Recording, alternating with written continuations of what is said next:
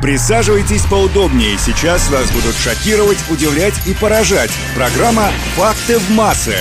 Всем привет! Уже в это воскресенье православные христиане будут отмечать светлый праздник Воскресения Христова или православную Пасху. Пасху принято отмечать с размахом, и стол наверняка будет ломиться от вкусных блюд. Основные блюда праздничного стола – это кулич, яйца и творожная пасха. Не говоря уже об изобилии блюд, которые можно будет кушать после выхода из Великого Поста. Как быть, чтобы в этот день соблюдать баланс в питании и не мучиться потом неделю строгими ограничениями ограничениями? На этот вопрос знает ответ Инга Михайловна Федоткова, врач-гигиенист ГУ Минского областного центра гигиены, эпидемиологии и общественного здоровья. Прямо сейчас полезная и важная информация, которая наверняка вам пригодится. Факты массы.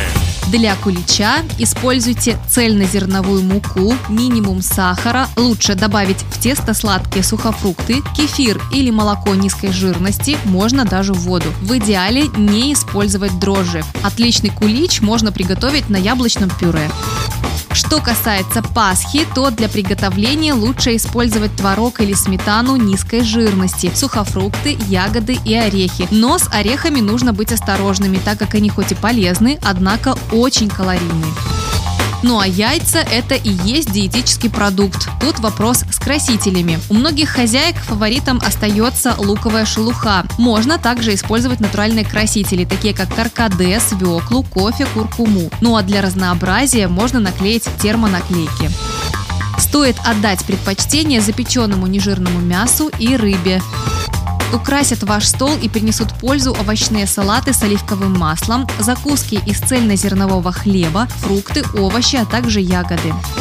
Если вы решили купить кулич, а не печь его самостоятельно, то обращайте внимание на состав. Яйца, а не яичный порошок, масло сливочное, а не маргарин, сахар, а не подсластитель, минимум добавок и ароматизаторов. Не забывайте, что питаться даже в праздник нужно 3-4 раза в день, а не один раз с самого утра и до вечера. И, конечно, Пасха – это еще один повод провести время с близкими и любимыми людьми.